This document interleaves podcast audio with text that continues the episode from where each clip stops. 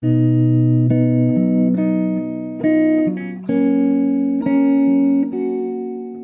and welcome to the Renovatio podcast. I'm Esme Partridge, and today I have the pleasure of speaking to the scholar and philosopher Dr. Muhammad U. Farooq. Dr. Farooq specializes in Islam, Sufism, literature, theories of subjectivity, and also areas within Western philosophy, such as critical theory. He teaches at the University of Cincinnati in Ohio and recently published his book, Sculpting the Self Islam, Selfhood, and Human Flourishing, which examines pre modern and modern theories of the self and what it means to be human. Today, I'm going to be talking with him about this book, which has been so far incredibly well received and, in my opinion, a really quite groundbreaking cross disciplinary work. So, hello, Muhammad. Hello, Esme. Salam alaikum. And thank you so much for that kind introduction. And thanks for having me here at Renovatio. No worries at all. I'm really looking forward to speaking about it with you. As I say, I personally really enjoyed how cross disciplinary this work is, and I'm hoping that we can draw out some of the comparisons and other uh, ideas that you touch on here. So I think let's go with the title. Let's start from there. So, the, the central theme, and indeed the title of your book, is this concept of sculpting the self, which is very embedded within the Islamic tradition. For example, you have the concept of tazkiyah which means purification, and is taken in Sufism to mean the, the art of perfecting oneself. The question that I think is a really interesting one to begin with is we know this is there in the traditional literature. There's lots of scholarship on the idea in traditional sources. But how strong do you think that this idea of sculpting the self is among Muslims today? And how can it be incorporated into the religious life in the contemporary world? Right, that's a very good question. Uh, you, you, have correctly pointed out, you know, when we think about self-cultivation, um, which is one of the trans- can be one of the translations of the phrase uh, "tazkiyat nafs," so it's very much related. If you ponder a little bit more, perhaps you, you could see that this is actually coming from Plotinus. Know, I think it's in the fifth or fifth Ennead, where he has this very famous passage about sculpting the self so my inspiration originally is coming from Plotinus, but then we all know Plotinus is very much like one of the Islamic philosophers or someone who is extremely well received in the Islamic tradition. So it's part of the Islamic tradition in a broader sense. So to answer the question more specifically, I would say um, Muslims generally, when they think about self cultivation or their self in, in general, think about concepts like fitra, which means uh, primordial, kind of original, perfected nature in which God has created us and we had uh, kind of perfect knowledge of Him. People think of that term and people think about it and in terms of some kind of ideal that they have to kind of, you know, they should aspire to, you know, reach. There are definitely people who are religious, you might say, and who do things just because it's you know they're told to do these things you know for example uh, do's and don'ts and so forth. And part of those teachings involve you know moral psychology. But i would say there are people who are more reflective in nature. And they do think about a lot of these admonitions in the quran that talk about for example do you not think about yourself? Do you not think about nature the world around you? You know there are all of these constant you know admon- admonitions and so forth so for them, uh, it's the question of you know their own identity, like who we are, where have we come from, and where are we going. So and there are th- those people who kind of think about those questions. So as you begin to think about those questions, then perhaps at some point you realize what we are in our current state is not the in it's not the kind of best or the ideal state that you know we'd hope to be in in terms of more organized discussion, I would say, you know, when we're talking about these things, selfhood, it's both kind of, you know, received or given and also something that has to be achieved. So no one is kind of born a, a, a sage or, or sane or a kind of, you know, perfected soul and so forth, right? People always ponder about their limitations, faults, and this and that, especially negative emotions, anger, for example. That's something we all struggle with. A lot of other issues. But people who are more reflective, I would say they do think about it. But you know, there's no way I could kind of measure these things. But there can be social studies. But I would say that in general, it depends. I, I, I assume there's a spectrum when it comes to kind of global Islam, speaking Islam kind of globally. I would not expect everyone to pay deep attention to these ideas of self cultivation, paying attention to themselves, and kind of understand that you know there are all these um, imperfections that we're born with, and and they can actually be um, cured. And that's very much related to our um, both psychological and spiritual well-being, happiness, flourishing, not just you know life in, in, in paradise or you know life after death, but also beginning you know with our life here. And uh, some of these things are kind of also you can see in the quran. The quran talks about peace for example sakina one of the verses in the quran talks about how هو الذي أنزل السكينة في قلوب المؤمنين how uh, it, it, talks about God sending uh, uh, peace, deep tranquility, sakina, uh, into the hearts of the believers. So yeah, yeah, and, and then there are, uh, we can talk about it more, but there are a lot of verses actually, people I don't know pay attention or not. It's actually asking ourselves to pay, to turn our gaze inward, to think about ourselves, to co- contemplate the self. I, I, think there are, there's definitely uh, an awareness about this among uh, some Muslims, but I would say others are more or less, you know, they're following the religion, but by doing so, they are in the process of self cultivation, purification to some extent. Yeah. Thank you very much. So, in the book, you entertain the theory that notions of the self and selfhood, as we know them today, are products of modernity. They belong to the Enlightenment paradigm of individual agency and autonomy, uh, and how those theories were developed, sort of following Descartes, and especially Kant as well, very influential, particularly in that concept of autonomy. And you contrast this paradigm, which has come to dominate modernity, not just in the West, but increasingly everywhere. You contrast that with the pre modern condition and the pre modern understanding of what it meant to be a human uh, or to be a subject. But that's perhaps a historical language because, as, as we say, I mean, subjectivity is, is a very modern concept. So, in, in that contrast, there's the idea that pre modernity was a time when, as subjects, human beings were somewhat more passive. Perhaps that has negative connotations nowadays, but they were more perhaps accepting of their predetermined roles, not just predetermined by whatever society they were in, but by the divine. There was a, an understanding of predestination, which were the philosophy of the societies that they were living in. Do you think that you could? perhaps since it's so key to your book, this chasm between the modern and the pre modern understanding of of the self. Do you think that maybe you could elaborate a little bit more on it and perhaps what was the real catalyst to that shift to understandings of modern subjectivity? What are your what's your kind of summary of that? Right. So you touched on a couple of different points. So so let me begin by saying in the book itself as you have noticed in the very first chapter there's a long section called is the self a modern invention? Mm-hmm. so there's this very widespread idea that somehow when you're talking about these terms like selfhood subjectivity you know these are already modern sounding terms. And then you know when you kind of explore a bit more there are in fact philosophers like you know famous ones like charles taylor who actually do claim that as you said you know selfhood subjectivity you know these are kind of modern notions. It's some one of the things that distinguishes the modern age from the pre-modern. I don't like to use that term because it already has pejorative uh, non-modern let's say non-modern. In fact that divide itself is something problematic. But anyway for the sake of conversation we don't want to make things too complicated. So yeah. So modern self is something endowed with agency self-determination.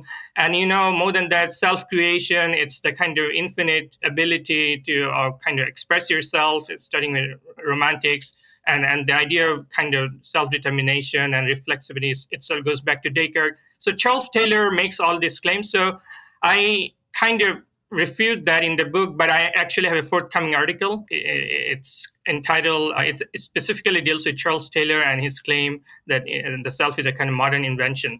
So this is a very Eurocentric, a very much a false reading of, uh, uh that's maybe uh, not the right term, but uh, that, that's a very wrong way to conceptualize things. A, it's not true that you know these terms are kind of uh, more, you know, like you know, in, in, we only have these terms in English, and when it comes to Islam, you know, you, you, don't see much about you know kind of stuff.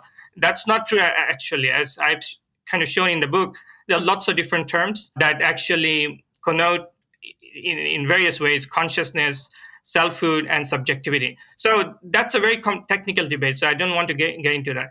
But then, you know, there are all these attendant claims to the idea that because the selfhood is a modern invention associated with all of this determination and people individualism, another idea, modern idea, and and pre-modern uh, and people in previous times they were kind of passive, and and so if you have that picture, obviously the next step would be the pre, you know the so-called pre-modern and non-modern people or people who still inhabit that kind of worldview. They have to imitate the modern West. Mm-hmm and and somehow achieve their selfhood by kind of quote unquote. So this is a kind of colonial, you know, almost colonialist or neo-colonialist uh, agenda, you might say.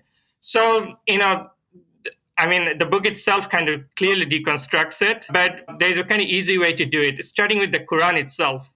I mean, I, I my book actually it, it's not limited to the Islamic tradition. It says you have noticed it, it draws on Western traditions and Plato, Aristotle, one one of the you know some of the most frequently cited names, and then Indian tradition, and of course the vast swath of uh, modern tradition, studying Descartes, Kant, Hegel, and Nietzsche, and other Heidegger, etc., etc.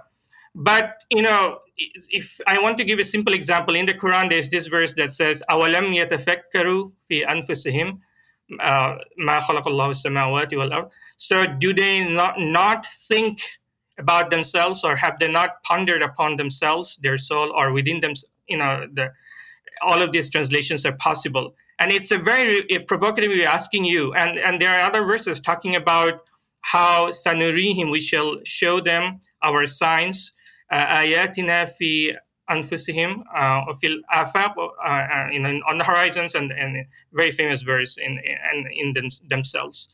So um, and nafs is the term for self. It's one of the most frequently uh, i mean one of the words that you can find in the quran used frequently associated with lots of lots of self terms. Mm. like nafsul amara nafsul mutmainna the tranquil self the evil inciting self and then you go to you know the islamic tradition itself the philosophical mystical literary traditions there are all these terms talking about inner life of the self and and what is the self itself? How can we have self knowledge and how is this related to human the question of happiness and inner peace and all that? So you know it's just a question of kind of turning a blind eye so to other traditions. So it's kind of unfortunate that we tend to think that. In fact many people even muslims tend to believe that way that pre-modern people they were as you said you know they're kind of passive they did not have the idea of self reflexivity and it, stretches back to even plato.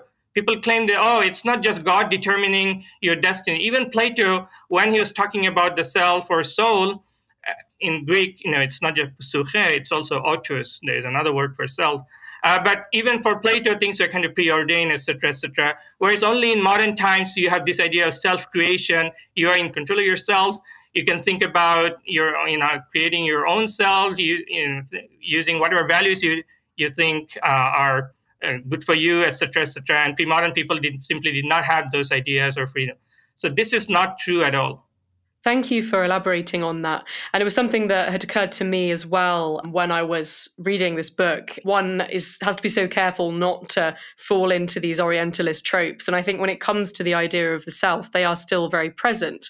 I mean, most infamously, you have the idea of the oriental despot uh, who, who this tyrannical god who dominates you know the societies of the East as very sort of Orientalist image, and inherent in that idea of a Oriental despot is a civilization which is submissive and that is not autonomous and not free, which is another very Western Enlightenment concept, or at least is so hard to talk about without being so uh, saturated with those connotations. So I, I guess a, a smaller question is how do you mitigate the persisting influence of Orientalist ideas on comparisons between Western, you know, that is so called modern, as you say, perhaps non modern is a more appropriate. Have you run into any times where you perhaps have to sort of question the literature and how biased it is and, and how, how do you mitigate that right so that's only one aspect of the of the book you know it, addresses as you said you know the central question is what it means to be human in the in a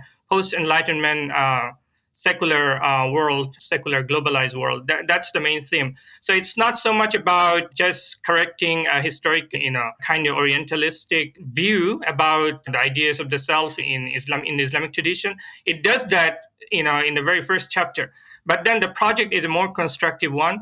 So I was writing as a humble Islamic constructivist thinker living in the West as a Western Muslim. So not just kind of engaging in my own tradition and not just thinking about Muslim, but also thinking about the society in which we live, which includes all of this. It's a pluralistic in the sense that it has you know all sorts of people who are do not believe in God or transcendence at all, people who believe but they believe in all sorts of different ways about God. So it, it was an attempt to, it was, you might say, a very amb- ambitious attempt to kind of talk to a lot of different audiences. Uh, in fact, a global audience.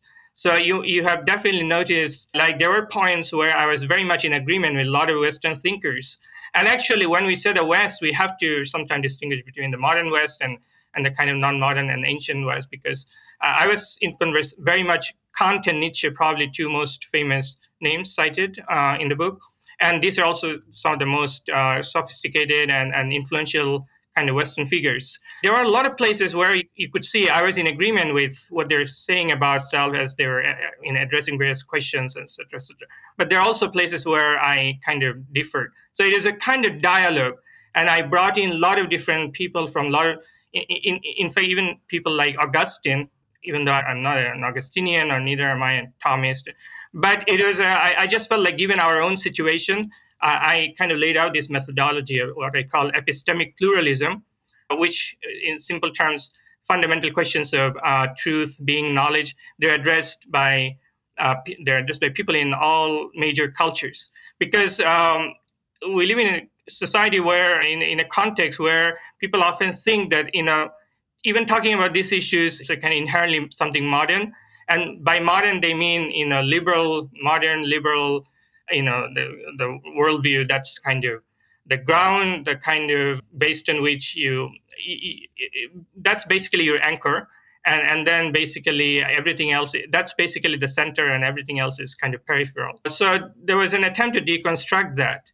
There was an attempt to kind of level down the and, and then make and make clear to uh, different audiences that these questions are important and they're addressed by islamic thinkers for example and they can still answer a lot of our struggles with ourselves for example. You know a lot of people have issues with psychological issues you know issues of that you know people often think about their identity etc etc so it was an attempt to kind of engage a lot of different thinkers but at the same time not just reproduce historical materials but to kind of philosophically engage these sources in arabic persian urdu or uh, or Greek and French and German and you know a few languages that uh, I was able to learn and kind of talk to different audiences. So it, it, Orientalism was not the kind of focus, but in a way it does away with Orientalism because uh, toward the end I actually in fact even engaged with Hobbes and other and some of the modern liberal thinkers even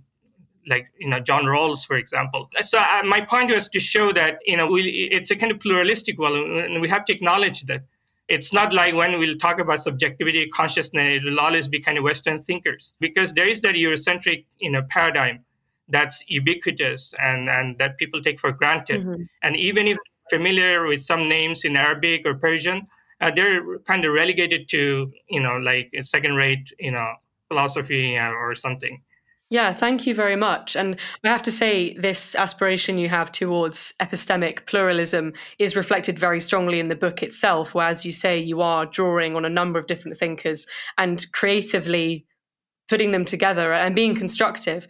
Um, now, one of these thinkers that you draw on from outside of the Islamic tradition, who's plays quite an important part in the book, especially looking at postmodern theories of the self, is Foucault. Now, I think Foucault is a really interesting thinker from a traditional religious broadly conceived perspective. And I think I got the impression that this is something you recognized because, on the one hand, we are I would say, fundamentally at odds with his overall worldview, particularly his assertion that truth is a thing of this world, his materialism. I mean, all of these aspects of Foucault are not something which we tend to find very much sympathy in as theists, as people who believe that truth isn't a thing of this world. But on the other hand, there is actually something to be said for these postmodern thinkers because a bit like you, a bit like me as well, they are looking to deconstruct Western Enlightenment narratives, particularly concerning subjectivity. And they're actually quite compelling in some ways from that perspective. So, something which Foucault talks about when he's critiquing these Enlightenment theories of selfhood is something that he describes as empirico transcendence, which is the projection of the human senses and the human cognition, so Descartes and Kant respectively, onto the wider universe. It's basically anthropocentrism. It's placing the world in the middle of everything and making judgments about wider reality based on the self and the senses, human rationality. And Foucault is very critical of that.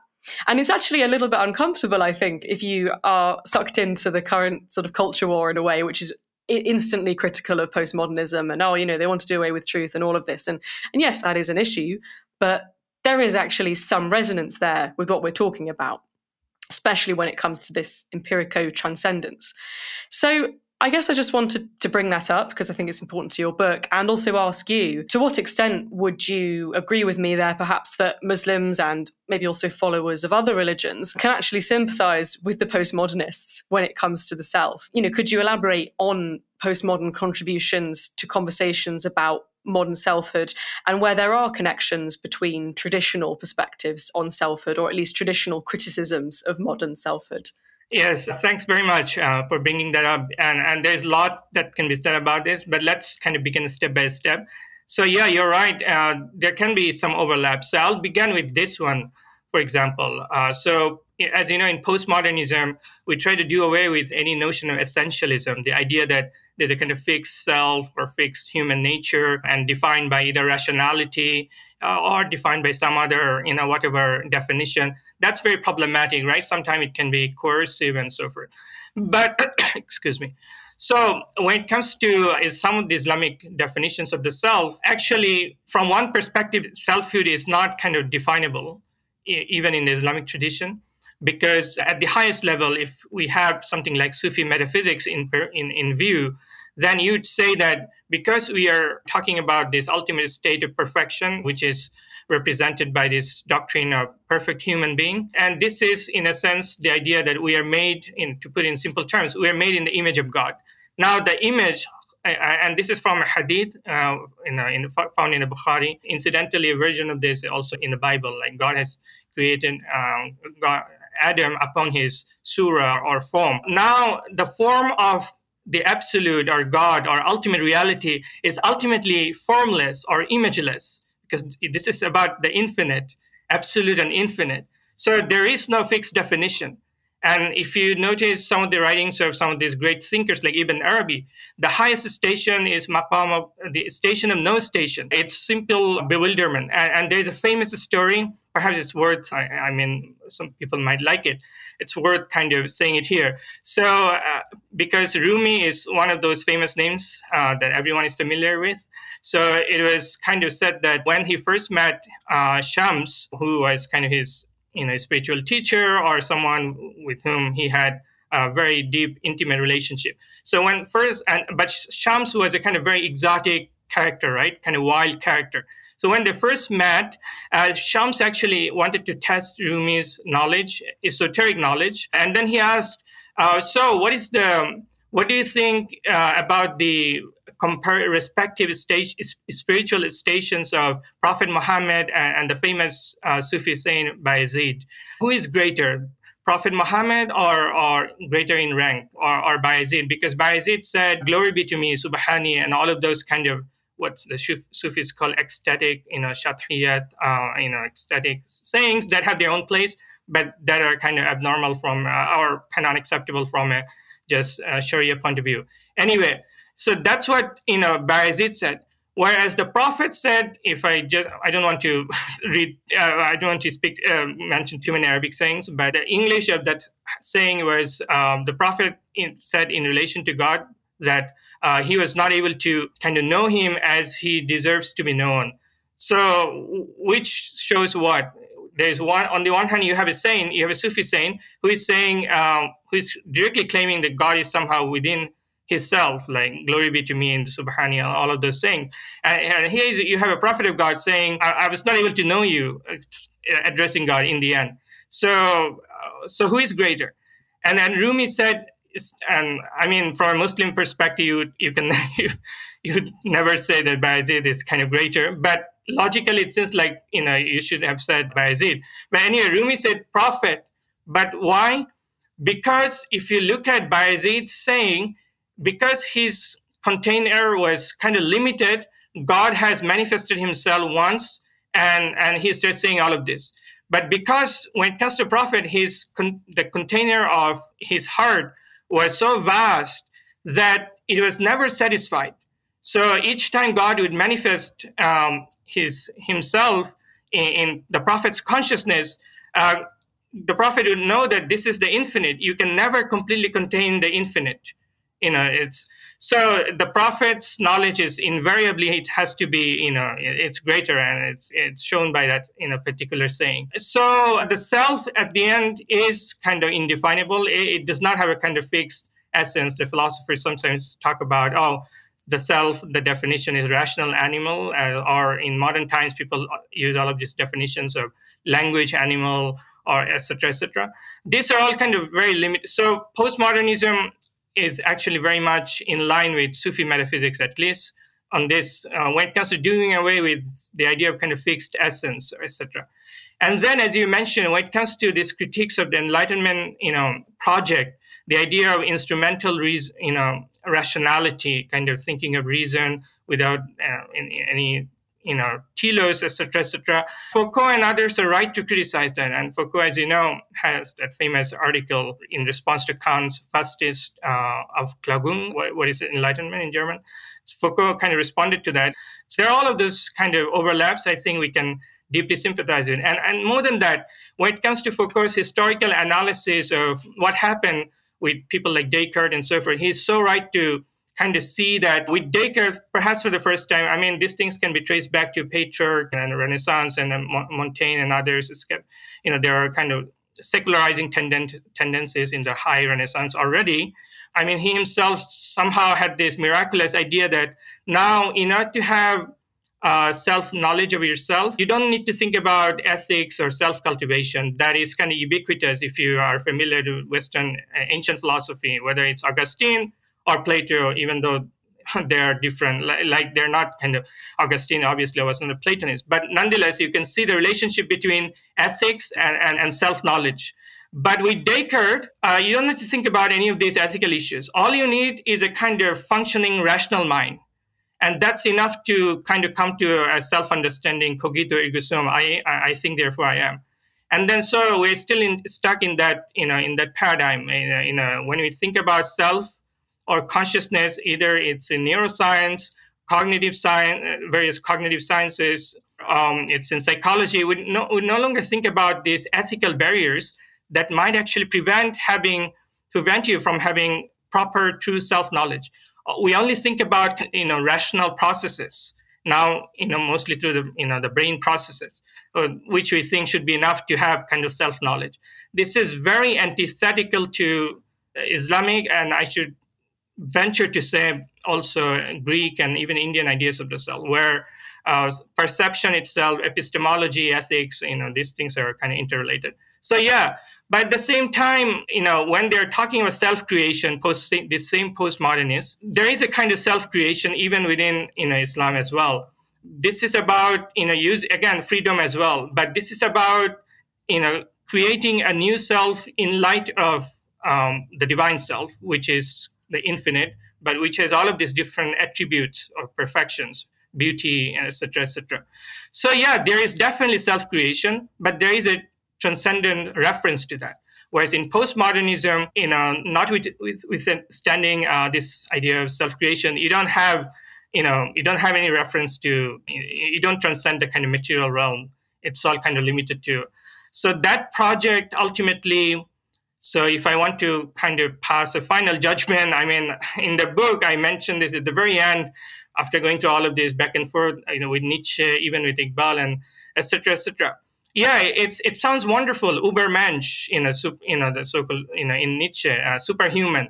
This is all great like so if you're only genius because most people actually do need others to think about virtues etc but there are given let's say there are those geniuses you know artists etc etc who can figure out all the values that they want to have and then kind of change their self depending on you know what they see fit as but then the rub is that uh, the catch is that you know if values can be created so freely just by kind of mental gymnastic or or just through kind of your mental gifts they can also be taken away that free you know with you know with such rapidity you know just as you can feel like you know today everything you know you wake up and you see the sunlight and sun is shining everything and you feel like life is full of meaning etc etc and it makes sense to kind of live your human life you know all this potential at the next day, the sky, not just outside, but also inside, you might feel ex- totally gloomy. You might feel totally clueless, and you might not feel any motivation at all. So it's a very deep question with the, you know, with all of these kind of suicide rates and nihilism and all of this. These are some of the kind of deep questions that, you know, there are a lot of books being written about it. And, that's not to say there is no kind of response to that. There is no kind of materialistic response to that. I mean, there are, you know, books that address this from some people going for a kind of polytheism or taking sports as a form of transcendence. Yeah. But uh, clearly, those views have their own issues. But that's not the those are not the views I endorse in in the end. Thank you very much for elucidating that. And I think if I can add a comment um, about the postmodern project and its shortcomings. I think the great irony is that while, yes, postmodernism does make some quite compelling critiques of the Enlightenment and seems like an anti modern stance, and hence getting the name postmodern, it actually inherits all of the core doctrines of modernism. It's that materialism, it's anti realism, which is sort of philosophical jargon for the rejection of exterior truth in the eternal realm, which is really a reaction against Plato. And this is the great irony. And actually, if you really dissect the postmodern thinkers, they remain so committed to these principles which were solidified. For example, Nietzsche, if you look at Nietzsche's radical subjectivism, it's very Cartesian. He's not really going against the grain in terms of what's already become the, the dogma, if you will, of the modern age. It's particularly the, the influence of Kant on these thinkers as well. Um, if you look at Kant's reaction against external truth and it all being in the mind, or rather accessible truth being all within the mind. That continues straight through Hegel and, and then through Nietzsche and, and into Foucault. But I won't digress. I just think it's a it's an interesting um, interesting conversation. Now, going back to uh, what you just were telling me about, you touched on the fact that there is some semblance between Islamic understandings of the self and Neoplatonist ones or traditional Platonist ones, but also the later Platonist thinkers, uh, and also Advaita Vedanta. You categorize these three understandings of the self into one particular type of theory, which you describe as the maximalist view of the self. And this maximalist view of the self is quite an important premise of your book. It's clearly the one that, that you see as being the, the optimal kind of approach to selfhood. And do you think that you could perhaps just gloss over or some what, what, do you mean by the maximalist view of the self? And what's the main advantage of having a more maximalist view of the self which is endorsed not just in islam but also by neoplatonism? The book in the end proposes a new model of the self called the spectrum model. And it's defined by this idea of multidimensionality and criticizes in existing literature in different fields like anthropology philosophy and various sciences by saying when they discuss consciousness self, they do so in a very kind of uh, reductionist way. So although they are kind of uh, partial truths, when you know, for example, you go to neuroscience and you hear a lot about self and its relationship with the brain, and I so I don't deny that. Like I call this biophysiological self, and I define it, and I say I give a lot of examples. I say that's fine. Similarly with Foucault and others you know they're talking you know social constructionism you know so, social processes affecting the you know your identity shaping your identity. But again you know when it's kind of in an exclusive manner then you get you run into all sorts of problems because as i said the, so i don't deny that there is what i call sociocultural self but there's also the phenomenological cognitive what i call cognitive experiential self. But then it's more than that you know it's these are all descriptive. So I lay out a very complex, you know, theory, as you know, which, for example, distinguishes between descriptive and normative notions of the self. One of the problems when one of the kind of frequent issues we have when we run into various conceptions of the self that seem just so confusing. Everyone is defining it. It's because we're not making all of these distinctions and kind of we're kind of talking past each other, even though it may be the same word in English or in in, Fran- in, in French or, or German. So yeah, so when you have this multidimensional model in place that kind of have these biophysiological, sociocultural selves, and then also ethical, spiritual, I, I feel like you get a kind of more complete picture. Then that but this is the kind of skeleton so where does this lead us? That's the that's the i think more interesting question. I provide this typology because i try to deal i try to be i think it's my nature try to be as exhaustive as possible. So i kind of lay, lay out this typology of all sorts of cells post from all the way from buddhist notion to the postmodern to the phenomenological to the neuroscientific etc etc but when it comes to finally my own humble view, it's grounded within you know, in Platonic Islamic, but again, not directly traceable because I'm doing my own humble kind of constructive thinking here. So I would say that in when it comes to Islam, the self would be described by both both of these following terms: anthropocosmic and anthropocentric. And because when we think about the self, it's not just the individual, it's not just the Cartesian ego and so forth, you know, it's not just the human focus. There's also a cosmic dimension, and they're like the two sides of the same uh, coin minted in the uh, image of God. You can kind of put it this way. And this might sound too a bit, I don't know, too um, complicated, but if I just uh, quote some verses from the Quran, it will immediately make sense to people who are familiar with those. I, I think I already quoted that verse that says, "Sanurihim ayatina uh, fil afaq." وفي أنفسهم حتى يتبين لهم. So we shall uh, show them uh, our signs uh, fil afaq on the horizons as well as within themselves. So you know this is very familiar to people in the Islamic tradition. I mean scientists, and, and philosopher. There are a lot of treatises with this title called Science of the Horizon or Science of Nature and Ilmun Nafs, Science of the Self because they're, they're you know traditional microcosm macrocosm analogy so you know it, things become extremely problematic and you can see this from an ecological perspective why focusing on the self in terms of only the anthropos is so problematic. We separate ourselves artificially from nature. We think that we are kind of self-enclosed individuals and we have our own mental life you know inner life and all of these notions as if we can simply exist you know without you know the ground underneath without time space language culture history etc etc so the islamic na- notion of the self starting from the quran is very much both anthropocosmic and anthropocentric. It does address the individual you know the, so so many times in the quran it's very clear that its focus is the individual. But then this individual is a part of the greater whole and you can't separate the two. Those are some of the kind of important uh, differences.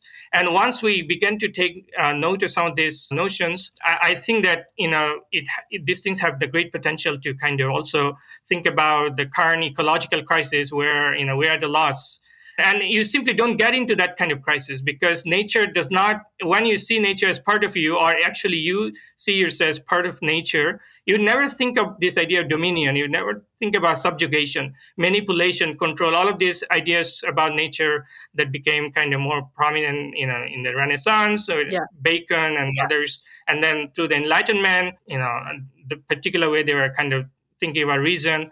And lo and behold, the kind of consequences there, the price that we're kind of facing. So these are really some of the deep issues. And not to mention the idea of individualism. I don't know we'll have a time to go or not. The Islamic idea, notion of the self co- encompasses both the individual at the same time the cosmos. That's why it's anthropocosmic and anthropocentric. But anthropocentric does not mean, you know, it, it has to be individualistic in the sense of the individualism or individualistic self that is kind of prevalent like you know you think about your own agency uh, self-determination, freedom, and you know complete control on your destiny and and kind of American dream and all of that. I mean, this is some of this is great actually. Some of this is great, but you know, I mean, COVID nineteen is a great example to show that despite all of our confidence on modernity and modern science and so forth, we are there are a lot of things actually that are actually beyond our control. The same with the same is true about our kind of individual life. A lot of kind of you know kind of unknown variables that we, we cannot simply control.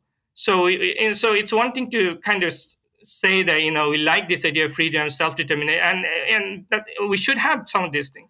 But it's also important to put things into their perspective. So I can elaborate on some of these things uh, more because these are some of the things that people often wonder.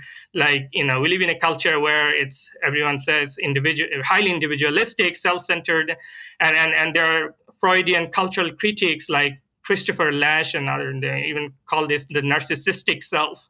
And these things are leading, you know, making things, you know, they're kind of making things very complicated. So yeah I'd, I'd, love to continue that but depending on yeah your next question or comment. Well i think we will move on to the last question but before i do uh, i have to say that that distinction that you raise between individualism and individuality and the anthropocentric versus the anthropocosmic. I do think that's a really crucial distinction that you lay out in your book.